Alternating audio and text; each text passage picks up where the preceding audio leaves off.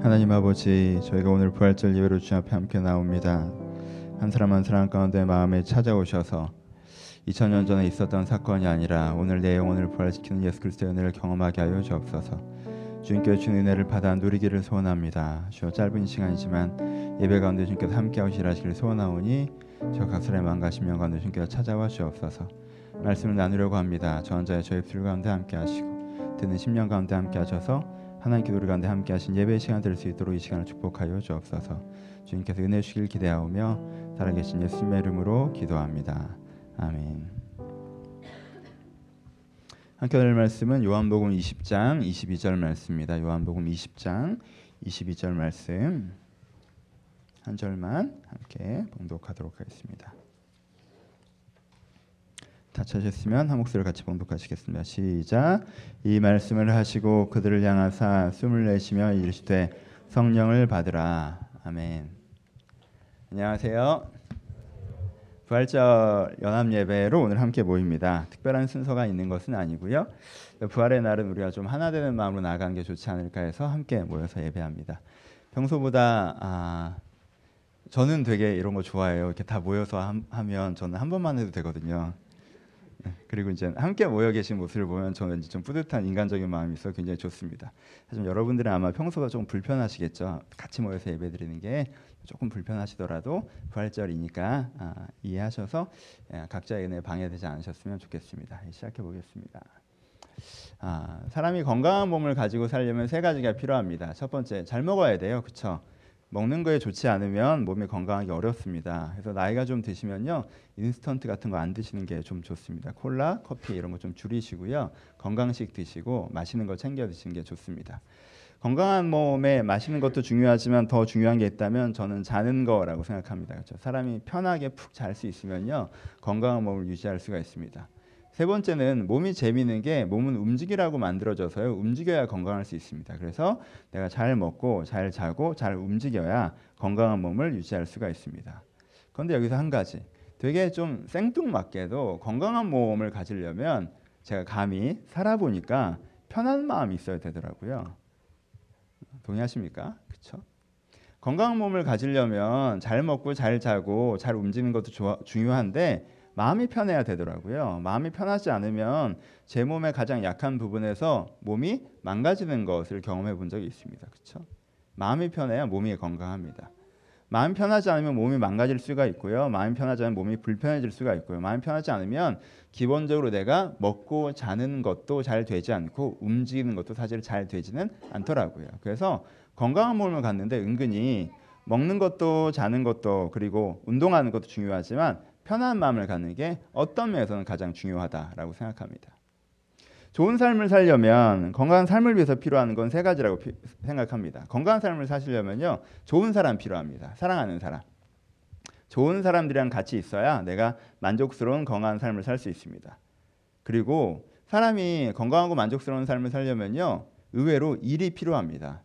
내가 어제 소속돼 있고 그 소속에서 성취감을 느낄 수 있는 일이 건강한 삶, 만족스러운 삶을 살아가는데 굉장히 필요하더라고요. 세 번째는 놀이가 필요합니다. 사람은 좋은 사람들과 계속 일하면 건강하게 살기 어렵습니다. 내가 쉬고 문화 활동도 하고 여행도 가고 내가 뭔가 내가 좋아하는 놀이 속에서 우리가 좀 더 건강한 삶을 만들어가고 채워갈 수가 있습니다. 내가 건강한 삶, 아, 내 삶이 만족스럽다라고 하려면 뭐가 필요하냐면요. 놀려면 사실 돈이 좀 있어야 되거든요. 그렇죠? 시간도 좀 있어야 되고. 내가 여유가 있어서 좀 놀고 있고 내가 소속감을 느끼는 것에 성취감을 느끼고 있으며 그리고 좋은 사람들과 함께 있을 때 아, 내 삶이 참 좋다라고 이야기할 수 있습니다. 얼마 전에 설교한 것처럼 사람에게 뭐가 필요하다고 했어요? 돈, 사람, 일이 필요하다라고 했습니다. 그렇죠?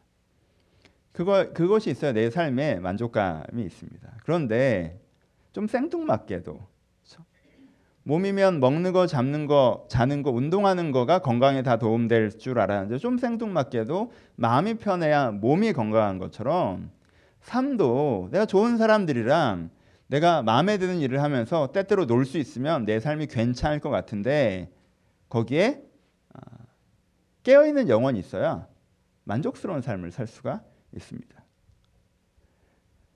우리는 앞에 이 세 가지가 있으면은 삶이 만족스러울 거라고 생각하는데요. 영혼이 깨어 있지 않으면요. 삶의 만족도가 사실 상당히 떨어집니다. 사람들은 그걸 공허함이나 허무감이라고 표현하기도 하는데요. 뭔가 내가 좋은 사, 사람들이 가족들이 문제가 있는 것도 아니고 일이 마음에 안 드는 것도 아니고 안 노는 것도 아닌데 아, 이렇게 살아서 뭐 하는 건지 잘 모르겠고 왠지 좀 헛헛하고 공허하고 허무하고 이런 감정들을 느끼고 그래서 내 마음의 전체로 좀 메마른 정서로 살아가는 것. 왜냐하면 생기가 없는 상태. 그게 뭐예요? 영원히 깨어있지 않은 상태라고 얘기할 수 있습니다. 영원히 깨어있지 않고 잠들어 있으면 사람은 공허감과 생기 없음에 익숙해집니다. 하지만 영원히 깨어 있잖아요. 그럼 거기에 생기가 공급이 됩니다. 그래서 내가 어, 내 일이 그렇게 마음에 들지 않고 사람들이 조금 문제가 있고 내가 그렇게 많이 놀고 있지 않아도요. 영원히 깨어 있으면 전반적으로 삶에 대한 에너지가 있고요. 문, 세상에 대한 낙관이 있고요. 그리고 내가 바른 방향으로 그것을 풀어나가고자 하는 태도 같은 것들이 만들어집니다. 그러면 영혼이 깨어 있습니까? 우리가 영혼이 깨어나는 순간을 그럼 생각해 볼 필요가 있겠죠. 그럼 언제 우리의 영혼이 깨어나죠? 아, 그 사람 영혼이 좀 깨어 있다라고 하는 순간. 이 사람 영혼이 깨어난다. 우리가 신앙적인 얘기를 하려고는 하지만 먼저 일반적인 것들을 좀 생각해 볼까요? 언제 우리의 영혼이 깨어나냐면요. 우리는 아름다움을 보는 순간 우리의 영혼이 깨어남을 경험합니다.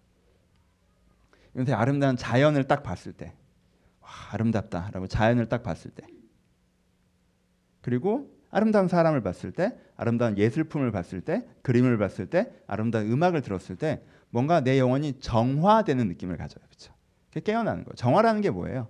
뭔가 내 마음에 뭐가 먼지가 많이 껴 있었던 것 같은데 그 먼지가 싹 씻겨가고 원래 그 모습이 회복된 듯한 경험을 한다는 거거든요. 그게 정화의 경험이에요. 그렇죠? 우리가 아름다움, 세상, 예술을 통해서 이런 정화의 경험을 맛보는데 그 정화가 다른 말로는 깨어이 나는 순간이죠. 내 영혼이 깨어나는 순간이에요. 아름다움은 우리의 영혼을 깨웁니다. 두 번째 무엇이 우리의 영혼을 깨웁니까? 선함이 우리의 영혼을 깨웁니다. 여러분들이 살아가다가 뭔가 아 제일 많이 접하는 건 의외로 스포츠예요. TV 매체에서 뭔가 선한 것을 느낄 때, 저 사람이 정말 피곤하고 힘들고 고통스럽고 어려운 것 같은데도 최선을 다해서 그 일에 매진하는 것을 볼 때 우리는 거기에 뭘 느껴요? 어떤 울림을 느끼죠, 그렇죠? 그 도전하고 그 성실하고 최선을 다하는 그 선함을 볼 때 울림을 느껴요. 우리가 역사 속에서 그리고 현재의 삶의 역자에서 정치적 현실에서 무엇인가 선한 것을 위해서 자기 인생을 헌신하고 불의와 맞서 싸워나가고 이런 사람들의 이야기나 삶의 장면을 만나면 우리가 어떤 울림을 느껴요. 우리가 어떤 선함을 느낀단 말이에요. 그때 우리 영혼이 좀 깨어나죠. 뭐 그런 특별한 것들이 아니더라도 아이를 정말 성실하게 양육하고 기르고 있는 그 인내 어머니의 모습을 볼 때, 그리고 가족을 위해서 뭔가 꿋꿋하게 일하고 있는 그 노동자의 모습의 아버지를 볼 때, 우리가 그 성실함의 선함, 그 사랑의 선함을 볼 때 우리가 어떤 울림을 느낄 때가 있어요, 그렇죠? 그래서 문득 어머니의 뒷모습과 아버지의 뒷모습 속에서 내가 어떤 울림을 느꼈다 했단 말이죠. 선함은 우리가 어떤 울림을 줘요. 그 울림이라는 게 다른 표현은 뭐예요? 영원히 깨어나는 순간이죠. 그렇죠? 여러분 사랑 아름다운 모습을 보면서 어떤 정화의 감정을 맛보면서 영원히 깨어날 때 우리 가운데 뭐가 생겨요? 아름답고 싶은 마음이 생겨요. 나도. 그렇죠? 그래서 그 전에는 야 이게 편하고 이게 이익되고 이래야 어떨 수 있고라고 하는 내 어떤 놀이와 내 일에 연동돼서 움직였던 사람이 아 그건 좀 추하다. 아 그러고 싶지 않아. 좀 아름다운 쪽으로 나를 갖고 가고 싶어 한단 말이에요. 그렇죠? 이것도 마찬가지. 그걸 내가 어떤 울림을 딱 느끼면 울림을 느끼면 내가 그 울림 속에서 아 그래 나도 좀 이렇게 사는 건 아니지 않나? 좀 선하게 살고 싶은 마음들이 생겨난다는 거죠. 우리 가운데 영혼을 깨우는 가장 특별한 순간들은 아름다움의 순간과 선함의 순간이기도 하지만 선함과 아름다움을 우리가 일상적으로 많이 접하기가 어렵기 때문에 사실은 사랑의 순간이 우리가 내 영혼을 가장 많이 깨웁니다. 그렇죠? 여러분 누군가에게 사랑받았을 때 예, 경험하십니까? 내가 좋은 친구들과 사랑의 관계 속에 들어갔을 때, 직장에서 좋은 사람들과 사랑의 관계 속에 들어갔을 때, 내가 애인과 사랑의 관계에 들어갔을 때, 내가 가족과 사랑 안에 있을 때, 그렇죠? 그 사랑의 관계 속에서 내 영혼이 깨어나는 것들을 경험할 때가 있죠. 내가 무엇인가를 사랑하고 누군가를 사랑할 때 그 사랑 속에서 우리 영혼이 깨어나는 것들을 경험할 때가 있다. 여러분 영혼이 깨어있으면 삶에 어떤 변화를 주나요? 영혼이 깨어있으면요. 여러분 삶에 아까 얘기한 것처럼 생기를 줍니다. 그렇죠? 여러분 삶에 생기를 줘요. 이게 생기가 다른 표현으로 하면 아름다움이랑 연동된다고 얘기할 수 있는데요. 깨어있는 영혼을 사는 사람은요 매사에 뭔가 좀 에너지가 있어요. 밝아요. 긍정적이에요. 좀 해나가고 싶은 마음들이 있어요. 그렇죠? 그리고 이런 사람들은요 이건 선함과 연동되는 거죠. 자존감이 높아져요. 내가 스스로 되게 괜찮은 사람이라고 느끼고 그런 내 자존감을 훼손하는 행동을 하고 싶어 하지 않아요. 그렇죠? 스스로에 대해서 굉장히 수용돼 있어요. 만족스러워합니다. 그렇죠? 영을 깨는 사람은요. 그리고요. 사랑합니다. 내가 나 자신과 타인과 세상에 대한 관대함과 따뜻함을 유지. 이게 깨어있는 영혼의 특징이에요. 이게 깨어있는 영혼의 특징이라는 건 다른 표현으로 뭔지 아세요? 우리 마음 가운데 모두가 다 여러분들 마음 가운데 모두가 다 마음 가운데 뭐가 잠들어 있어요? 뭐가 잠들어 있어요? 내 마음 가운데 선하고 그렇죠? 아름답고 사랑하는 것을 좋아하고 추구하는 내 모습이 내재돼 있어요. 그런 내가 내재돼 있어요. 그게 내 본 모습으로 항상 거기에 있습니다. 근데 그게 잠들어서 살아갈 때가 있고 깨어나서 살아갈 때가 있는 거예요. 그걸 깨어나서 살아가게만 해도요. 그걸 깨워서 살아가게만 해도 내 인생의 상당 부분이 변화됩니다. 사실. 우리의 신앙에서 상당 부분이 여기에 접근돼 있어요. 우리는 물론 두 가지 측면이 있죠. 우리 가운데 육적인 측면도 있고 영적인 측면도 있다고 나누어서 보면 나눠져 있는 건 아니지만 우리가 영적인 측면만 있다고 얘기할 수는 없어요. 우리 육적인 측면이 있기 때문에 우리가 어떤 사람들과 살아가는가, 어떤 일을 하면서 살아가는가, 어떤 놀이를 하면서 살아가는가, 어느 정도의 여유를 갖고 어떻게 일하고 어떤 사람들과 함께하는 것이 우리 가운데 중요, 한 부분입니다. 그렇죠? 그런데요, 그게 다 해결되더라도 내 인생의 절반밖에 해결되지 않고요.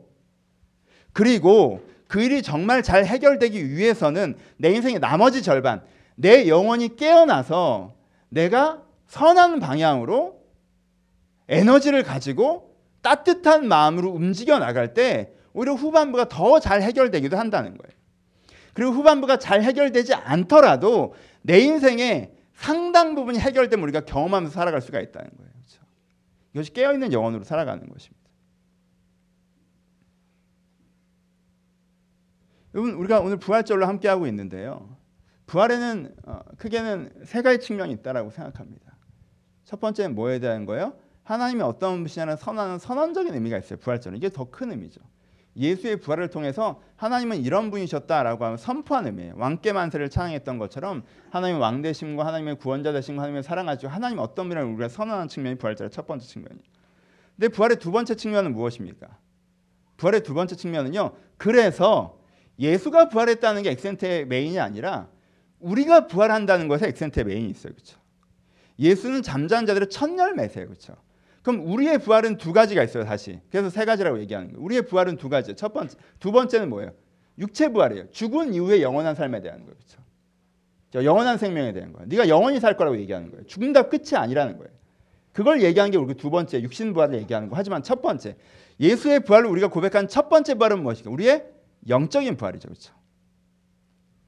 죽었던 내용이 다시 살아나는 거예요. 잠들었던 내용이 다시 한번 깨어나는 거예요. 죽은 내용이 살아나고 잠들었던 내용이 깨어나는 게 우리가 경험해야 되는 뭐예요? 첫 번째 부활이에요. 이것을 거듭남이라고도 하죠. 그렇죠? 우리가 잠들었고 죽어있던 내용이 다시 한번 깨어나는 걸 경험하는 것. 그래서 우리 가운데 그 생기와 따뜻함으로 살아가는 것.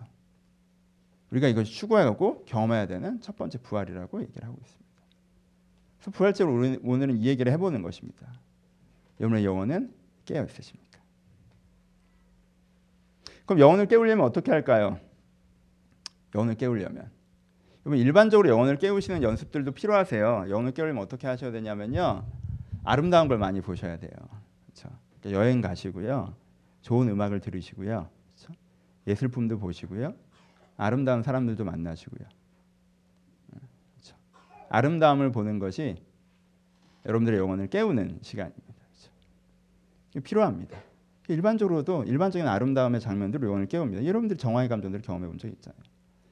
두 번째, 여러분들 영혼을 좀 깨우시려면요 선함에 익숙해져야 되는데 그것은 좋은 공부가 도움도 됩니다. 그렇죠? 가치적인 공부 그리고 봉사활동 대안적인 세상을 위한 고민들 이런 것들이 여러분들의 영혼을 깨웁니다. 좋은 설교를 듣는 것도 여러분들의 영혼을 깨우는 한 장면 중에 하나겠죠, 그렇죠? 이게 선함에 대한 동기부여가 된다면 이 시간도 어떤 의미에서 정보만 잘 전달받으셔도 영혼을 깨우는 시간이기도 합니다. 그러니까 제가 지금 깨운다는 표현을 지금 한 100번째 쓰고 있으니까 오늘은 자지 맙시다. 옆 사람 한 번씩 보시고 내가 설교하기 어려워. 우리 깹시다. 팔짱 푸시고. 여러분들 가운데 내가 선함의 경험들을 할 때, 선함의 경험들을 할 때 우리 가운데 뭐가 있어요? 영혼의 깨어남의 경험들을 할 수가 있어요. 그렇죠? 그러니까 세 번째 뭘 경험할 때? 좋은 사람들과 관계 속에 있을 때 우리가 영혼의 깨어남을 경험한다고 그랬죠. 여러분, 이게 되게 얘기하다 보면 슬퍼지는 게 뭐냐면 그럼 이것도 약간 설명하다 보면 이런 기분이 들어요. 이런 젠장. 그럼 영혼도 돈이 있어야 깨어나겠다는 생각이 들잖아요. 아니 어디 멋있는데 여행도 좀 가고 그림도 좀 보고 내가 어 내가 좀 인문학 공부도 좀 하고 그렇잖아요. 그리고 되게 사랑스러운 사람들이랑 저희 어울려서 살고 이래야 영혼이 깨어난다는 거잖아요. 그렇죠? 아 이러려면 도대체 얼마가 있어야 돼요. 여러분 그런데요 다행스럽게도 이런 지점들은요 여러분들 경험하셨죠?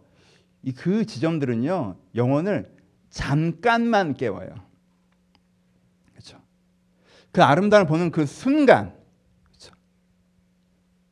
그 공부를 했을 그때 잠깐씩 내 영혼을 깨우지요. 내 영혼을 궁극적으로 흐름을 바꾸지는 않는다고 얘기해요. 그렇죠? 물론 그것들이 우리 가운데 큰 도움이 되고 우리 가운데 신앙적 깨움에 좋은 징검다리가 되는 것까지는 맞지만 내가 정말 내 중심에서 내 영혼이 깨어나는 것들은요. 뭐 무엇이 우리 영혼을 깨운다고 얘기해요? 성령께서 우리의 영혼을 깨우신다고 성경 우리 가운데 말씀해 주고 계십니다. 성령께서 여러분들의 영혼을 어떻게 깨우십니까? 보세요. 우리가 성령이라는 단어를 생각해 봅시다. 여러분 성령이 뭐예요? 성령은 찾아오시는 하나님이에요. 그렇죠? 찾아오는 하나님. 우리가 하나님이라고 얘기하고 예수님이라고 얘기할 때는 어떻게 돼요? 되게 객체화되죠. 그렇죠? 객관화돼요. 그렇죠? 저기 그 대상이 있는 거예요. 거기 그 대상이 있어서 아, 하나님이 계시고 예수님이 계시다 이렇게 돼요. 그런데 그게 아니라 내가 거기에 하나님이 계신 하나님이 아니라 하나님이 이 좁은 내 마음속으로 들어오신다라고 얘기할 때 뭐라고 얘기하는 거예요? 내 마음속으로 들어오신다라고 얘기할 땐 우리가 성령이라는 분을 좀 더 강조하는 거예요. 그래서 성령님이라는 교리적인 측면을 얘기하는 것이 아니라 성령이라는 고백적인 측면에서 성령 우리 가운데 뭐가 제일 중요해요? 성령은 주관화된 예수님, 주관화된 하나님. 객관적으로 존재하는 하나님이 아니라 내 마음속으로 들어오는 이 주관화된 하나님을 얘기하는 거예요. 그렇죠? 하나님 내 마음속으로 들어오시는 거 그렇죠? 그러면 이거는 태도에 대한 것이고 그럼 내용은 뭐예요? 성령도 여전히 예수의 영이라고 얘기하죠. 그렇죠? 예수의 영. 지금 이 시점에서 예수의 영은 어떤 상징성을 갖습니까? 우리를 그 고통의 크기보다 더 크게 사랑하시는 사랑이라고 표현했죠. 그렇죠? 그 고통보다 큰 크기의 사랑 우리를 사랑하시는 분으로 우리를 얘기했어요. 그렇죠? 그럼 뭐예요? 이걸 합쳐 보면 그럼 우리가 성령을 받는다라고 얘기하는 건 뭐예요? 지금 하나님의 그 예수 그리스도를 보이신 하나님의 사랑이 객관적으로 저기에 존재하는 것이 아니라 아 그렇구나 그렇구나 그렇구나 그러는 것이 아니라 아 그렇게까지 사랑하신다라고 하는 게 주관적으로 내 안에서 경험되어지는 거 그렇죠? 이게 성령을 받는 거예요. 예수의 영을 받는 거예요. 아 객관적으로 하나님이 이러시지 이러시지 이러시지가 아니라 아 정말 하나님께서 그렇게 나를 사랑하시는구나라고 내 내면에서 그 하나님이 경험되어진 게 성령을 받는 거예요. 그러니까 성령을 받는다라는 건 뭐예요? 성령을 받는다는 건 내 안에 찾아오시는 하나님의 사랑을 내가 경험해 나가는 것들을 얘기해요. 보세요. 내가 정말 그렇게 내 안에 찾아오는 하나님의 사랑을 내가 경험하면 내가 하나님의 내 안에 찾아오는 하나님의 사랑을 경험하면 어떻게 되겠어요? 여러분, 이것이 이 사랑이 가장 고귀한 아름다움이죠. 그렇죠? 이 사랑이 되게 압도적인 선함이죠. 이 사랑이 너무나 사랑이죠. 그렇죠? 그러니까 내가 아름다움도 지엽적으로 우리의 영혼을 깨우고 선함도 우리의 영혼을 지엽적으로 깨우고 사랑도 우리의 영혼을 지엽적으로 깨우는데 이게 정말 하나님께서 선하고 선하고 우리 가운데 아름다우시고 사랑하신다는 그 마음이 우리 내면 가운데 깊게 찾아오시는 것들을 우리가 경험할 때 우리가 어떻게 되는 거예요? 우리가 가장 깊이 우리의 영혼이 깨어난 것들을 경험하는 거예요.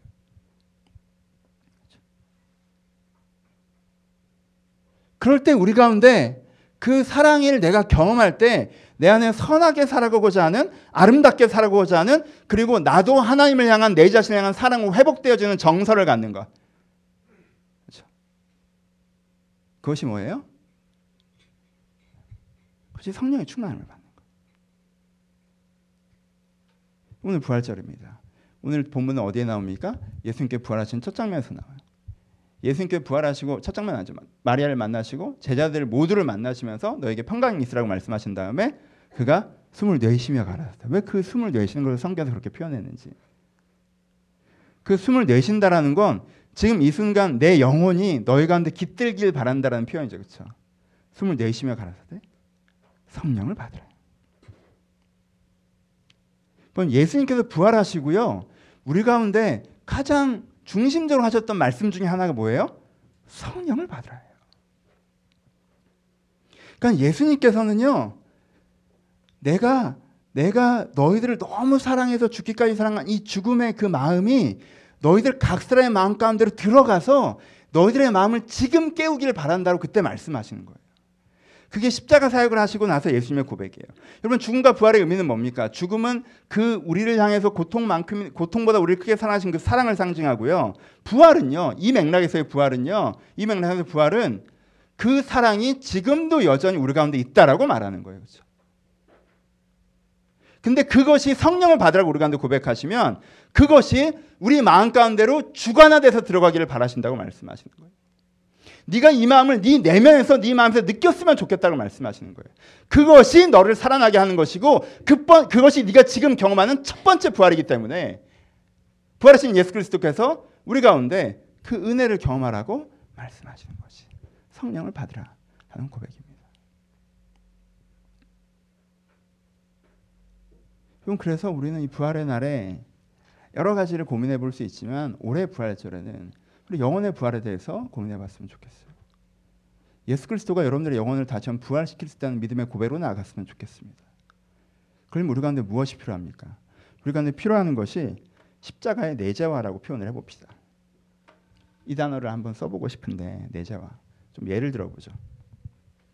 저한테 개인적으로 개인적으로 제가 갖고 있는 사건 중에 하나가 어릴 때 제 아들이 저를 안아줬던 사건이 세 살짜리가 나 이렇게 안아주는데 그 안아주는 그 순간에 내가 얘를 얼마나 사랑하는지 느꼈어요. 내가 얘를 진짜 사랑하는구나.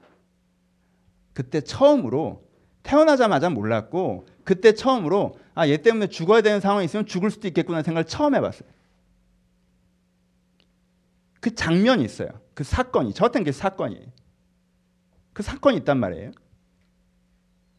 근데 그 사건을 갖고 내가 살아가다가 내가 1년 뒤에, 2년 뒤에, 3년 뒤에, 4년 뒤에, 5년 뒤에 지금 10년이 더 지나고 있지만 내가 그날 그 사건을 내재화해서 갖고 있으면 그 사건을 지금도 다시 한번 생각하면 뭐가 다시 살아나요, 내 안에. 나는 얘를 이렇게 사랑하고 있어라는 지금 내 안에 이미 존재하고 그때나 지금이나 한결같이 있는 그 사랑의 마음이 다시 한번 느껴질 수 있죠. 그래서 이게 내재화예요. 그러니까 십자가 사건은 단지 뭐가 되는 거예요? 단추가 되는 거예요. 발화점이 되는 거예요. 신앙적으로도 해보죠. 제가 십몇 년 전에 새벽 기도를 하다가 저 새벽 기도 잘 안 가는데 새벽 기도를 하다가 기도하면서 제가 하나님에게 고백했던 고백이 있어요. 제가 그때 되게 힘들어하면서 했던 고백이 있는데 그때 하나님께서 저한테 네가 바다 끝에 거해도 내가 너랑 함께한다고 얘기하셨어요. 그 말씀은 그때 내가 되게 잘못하고 있는 것 같은 것에 대한 죄책감 그리고 내가 이걸 해나가야 된다는 부담감 이런 이중적인 감정 속에서 되게 피로해하고 있을 때 아, 저 더 못하겠다라는 어떤 정서를 느끼고 있을 때 하나님께서 안 해도 되라고 나에게 말씀해 주셨어요. 안 해도 돼. 그거 안 해도 난 너와 함께라고 얘기했어요. 근데 그때 내가 저, 그걸 느꼈어요. 하나님 나는 내가 이걸 잘해야 하나님이 나랑 함께한다고 생각하고 있었구나. 그래서 이걸 놓으면 하나님과 관계도 끊어지는 것처럼 생각하고 있었구나. 근데 하나님은 네가 목사 안 해도 상관없고 네가 사역 안 해도 상관없고 그래도 난 너랑 함께해라고 얘기하셨어요. 그 사건이 나에게 있어요. 10년 전에. 그럼 그 사건이 지금도 나에게 내재화돼 있어요. 그럼 어떻게 돼요? 그럼 그때 그 얘기를 하는 거예요? 그때 그 감정을 얘기하는 거예요? 아니에요. 뭘 얘기하는 거예요? 지금 이 순간에도 내가 내 자신에게 너무 실망스러울 때, 죄책감을 느낄 때, 내가 이것을 잘 해내지 못할 것 같을 때, 그리고 내가 이 잘 해내지 못하면 내 인생이 망하는 것 같고, 하나님도 나에 대해서 책망하실 것 같은 그 시점에, 그때를 다시 한번 내재하는 거죠. 내가 바닥 끝에 거할지라도 하나님은 나랑 함께 하신다. 모두가 나를 버려도 하나님은 내 옆에 있다. 하나님은 가장 먼저 나에게 돌을 던지고 떠나는 분이 아니라 가장 마지막까지 그 돌을 막으면서 남는 분이시다. 그 사건을 내재화하기 때문에 그럼 어떻게 되는 거예요? 지금도 내가 뭔가 내 자신에게 실망하고 내 인생에 실망했을 때에도 아니야. 잘해 나갈 수 있고 잘하지 못해도 괜찮아. 라고 내가 나에게 얘기할 수 있어요. 그렇죠? 그 내재화예요. 그럼 여러분들은 우리는 다 뭘 갖고 있어요? 내재화의 장면들을 가지고 살아간다는 거예요. 그것이 부정적인 내재화도 있죠. 엄마가 내 인생에 제일 어려울 때 고2 때 나한테 진짜 그렇게 했어. 그래서 지금도 엄마가 뭐라고만 하면 막 그 내재화된 경험이 다시 들어와서 엄마는 이기적이잖아. 이렇게 확 무슨 얘기를 해요? 엄마는 그때 그랬어. 야, 넌 그 얘기를 아직까지 하니? 그 얘기를 아직까지 하는 게 아니에요. 그것과 같은 패턴은 여전히 보이기 때문에 그 얘기가 나오는 거예요. 그리고 그게 단지 내재화된 사건의 발단, 발화점만 될 뿐이에요. 그렇죠? 그럼 우리는 여러 가지 긍정적인 내재와 부정적인 내재화들을 가지고 살아간단 말이에요. 그렇죠? 그 내재화된 단추들이 여러분들을 건들고 여러분들 건드리면 그 여러분들 안에 어떤 것들이 다시 한번 튀어나오면서 여러분들의 삶을 형성시킨다, 형성시킨단 말이에요. 그러면 무엇이 내 안에 가장 중심에 내재화되어 있어야 사건, 사건인가라고 얘기하냐면 그거는 십자가의 내재화. 맨 처음에는 여러분 십자가까지 못 가시겠다면 하나님께서 나를 사랑하시는구나 느꼈던 사건들이 여러분들 내재화되어 있어야 된다는 거예요. 하나님께서 나를 사랑하시는구나. 내가 십자가까지는 몰랐겠지만 하나님께서 정말 나를 아끼시는구나 느꼈던 삶의 경험과 사건과 은혜의 장면과 기도의 응답들이 있어요. 그걸 내 인생에 내재하고 있었다가 내가 지금 뭔가 하나님의 사랑에서 끊어지는 것 같을 때 혹은 내 인생의 생기가 사라질 때 내 인생이 영원히 잠들 것 같을 때 하나님께서 나를 사랑하신다는 그 다시 한번 내재화된 은혜를 다시 한번 내 안에 회복해 나가야 되는 거예요. 그러면 그럼 단지 그 작은 사건들뿐만 아니라 정말 우리가 믿음을 갖는다면 사실 진짜 우리가 믿음을 갖는다면 우리가 믿는다는 의미는 십자가의 사건을 성령을 말미암아 내재화시켜서 아, 정말 그만큼 나를 사랑하시는구나. 여러분, 이걸 경험한 기억이 혹시 있으신가요? 많은 분들이 갖고 계실 거라고 생각해요. 그날은 유난히 십자가가 정말 날 위해서 죽은 것 같이 느껴진 날. 왠지 그 십자가 나한테 더 슬프고 감사하게 다가온 날. 그 십자가의 은혜가 내 마음 가운데 다가온 지점들이 있어요. 그렇죠? 그 사건이 객관적인 사건에서 성령을 말미암아 내 안으로 들어온 내 안에 내재화됐던 순간들이 있단 말이에요. 그렇죠? 그럼 그것을 여러분들이 어떻게 해야 돼요? 지키셔야 돼요. 그러면 신앙은요.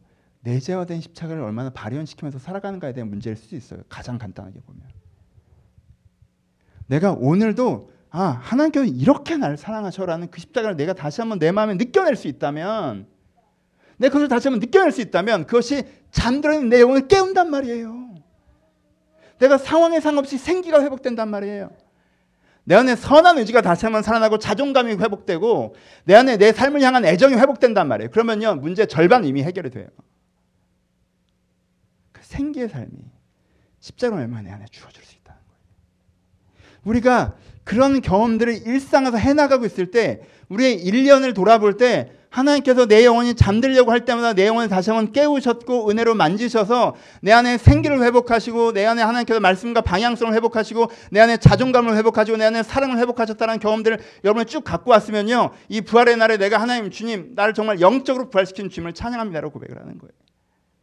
함께 주님께 나의 죽은 영혼을 살리셨습니다. 잠들어 있던 내 영혼을 깨우셨습니다. 주여 나를 다시 한번 깨워 주옵소서.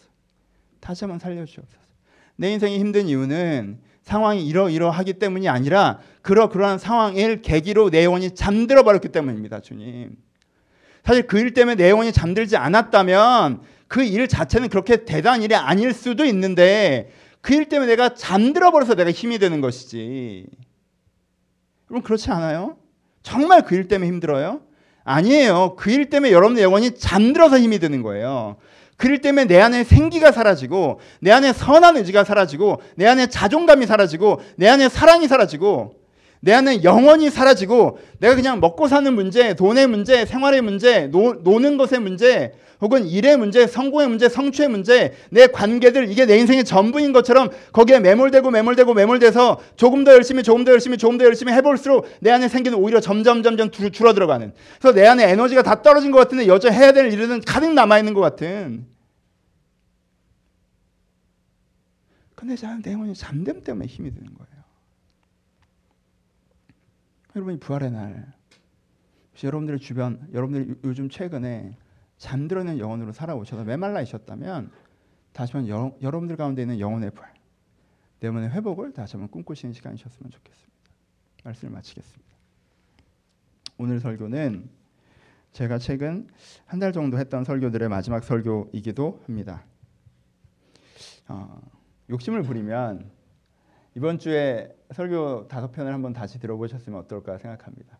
오늘 건 결론이라 굳이 빼시다면 오늘 걸 빼시면 돼요. 네 편을 들어보시면 어떨까 생각합니다.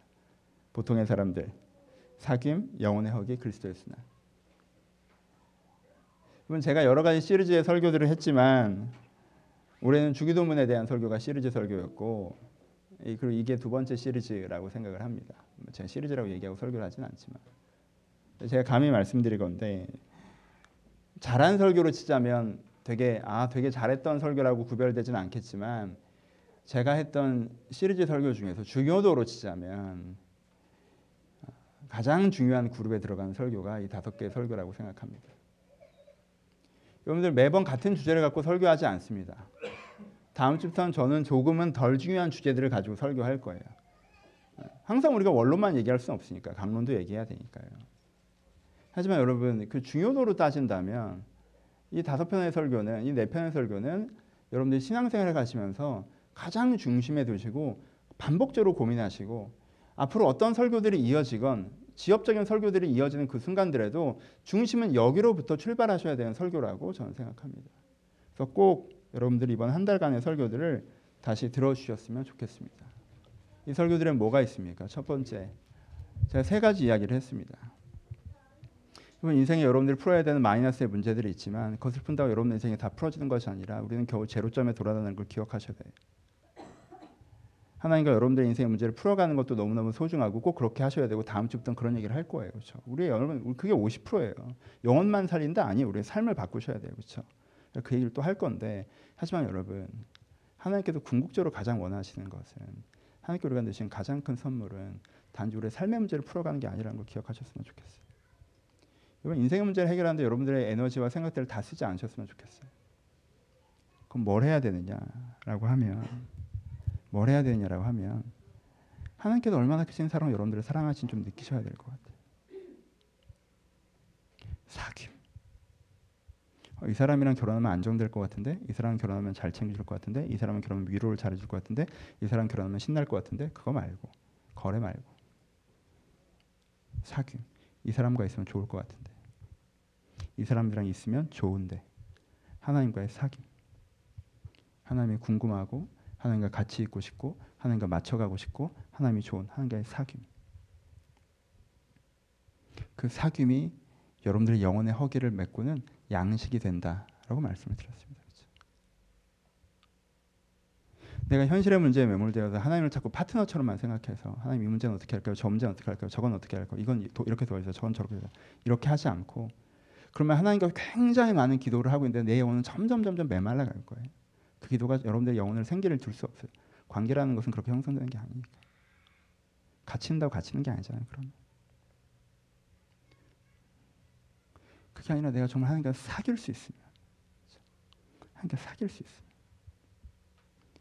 그 여러분들 뭐가 돼요? 영혼의 양식이 돼요. 여러분 잠든 영혼을 깨워요. 생기를 회복시켜요. 이게 우리가 경험하는 내적인 구원이에요. 여러분 이 구원을 가장 먼저 경험하셨으면 좋겠어요. 가장 경험하셨으면 좋겠습니다. 말씀 마칩시다.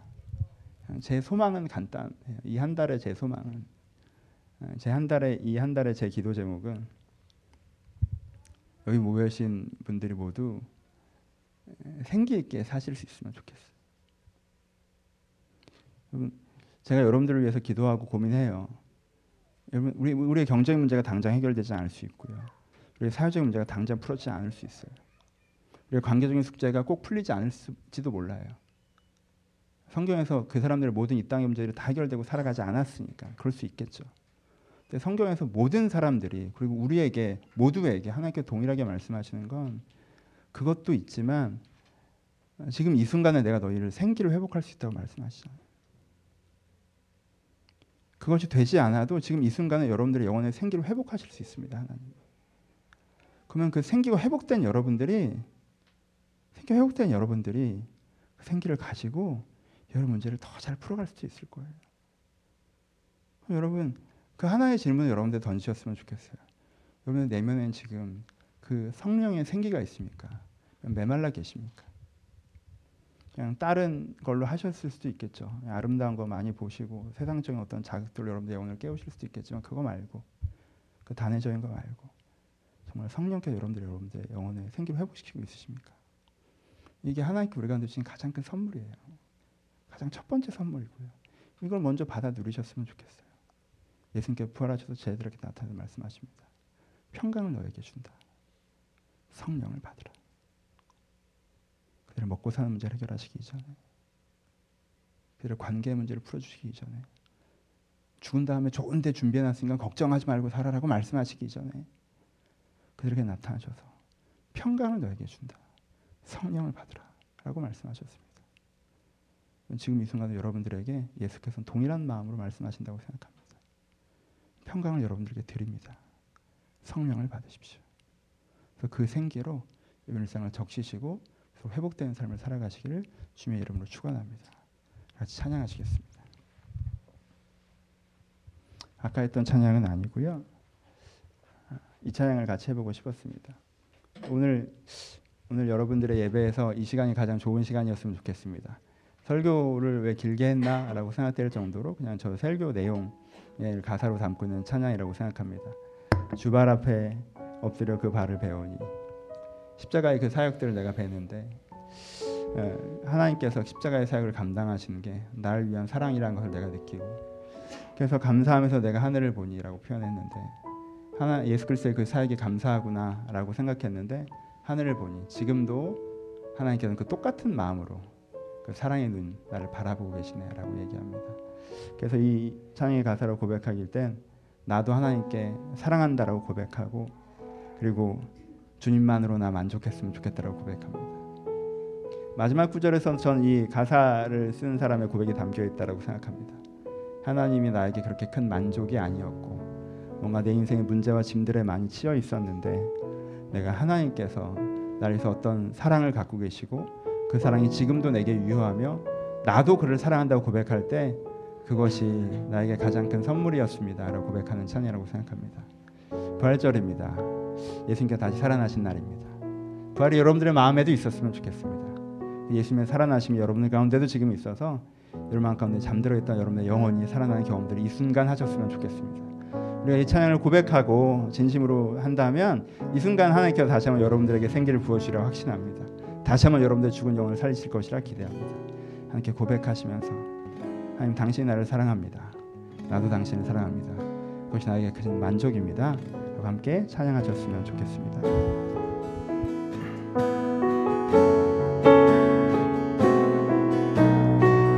주님 발 앞에 엎드려 저희가 하나님께서 나를 사랑하신다는 것을 믿고 누리고 있기 때문에 이 자리에 있습니다. 아버지 이것이 나에게 가장 소중한 것을 고백합니다. 내가 하나님을 사랑하고 함께 나를 사랑하신 것이 나에게 생기가 되어 내 죽은 영혼을 깨웠었는데 내가 그것으로 다시 한번 새 힘을 얻고 내가 그것으로 다시 한번 희망을 보고 내가 그것 때문에 따뜻한 마음으로 걸어갔었는데 지금 돌아보니 내 많은 환경의 문제도 있지만 그것보다 그 환경으로 내 영혼이 잠든 것이 문제임을 고백합니다. 주여 잠들어 있는 내 영혼을 깨우셔서 내 인생에 다시 한번 생기가 있게 하시고 내 인생에 다시 한번 선함이 있게 하시고 내 인생에 다시 한번 아름다움으로 걸어가게 하여 주옵소서. 함께 주시는 그 은혜의 힘으로 내가 주님과 함께 걸어갈 때 주님께 또한 때에 맞게 저를 도우실 것도 확신합니다. 제가 오늘의 환경 때문에 그들 믿지 못해 두려워했다면 주여 저를 용서하시고 내가 다시 한번 주님을 신뢰하며 주님의 손잡고 걸어가겠사오니 주 나와 함께 하여 주옵소서. 여기 는 각 사람 예배를 마치고 삶의 현장으로 돌아갑니다. 저들의 생계를 사라지게 하는 많은 환경과 여건들이 있습니다. 주여 이들을 거기서 다 잃어버리지 않게 하시고 그곳에서 다시 한번 이 십자가를 내재화해서 은혜의 기억을 꺼내들어 다시 한번 주의 은혜로 생기로 회복될 수 있도록 각 사람과 동행하여 주시옵소서. 이제 우리 예수 그리스도의 은혜와 하나님 아버지의 사랑하심과 성령님의 교통하심이 하나님의 은혜로 말미암아 잠들어 있던 영혼을 깨워 생기의 삶을 살길 소하는 모든 신명 신명 가운데 이제로부터 영원토록 함께 있을지어다.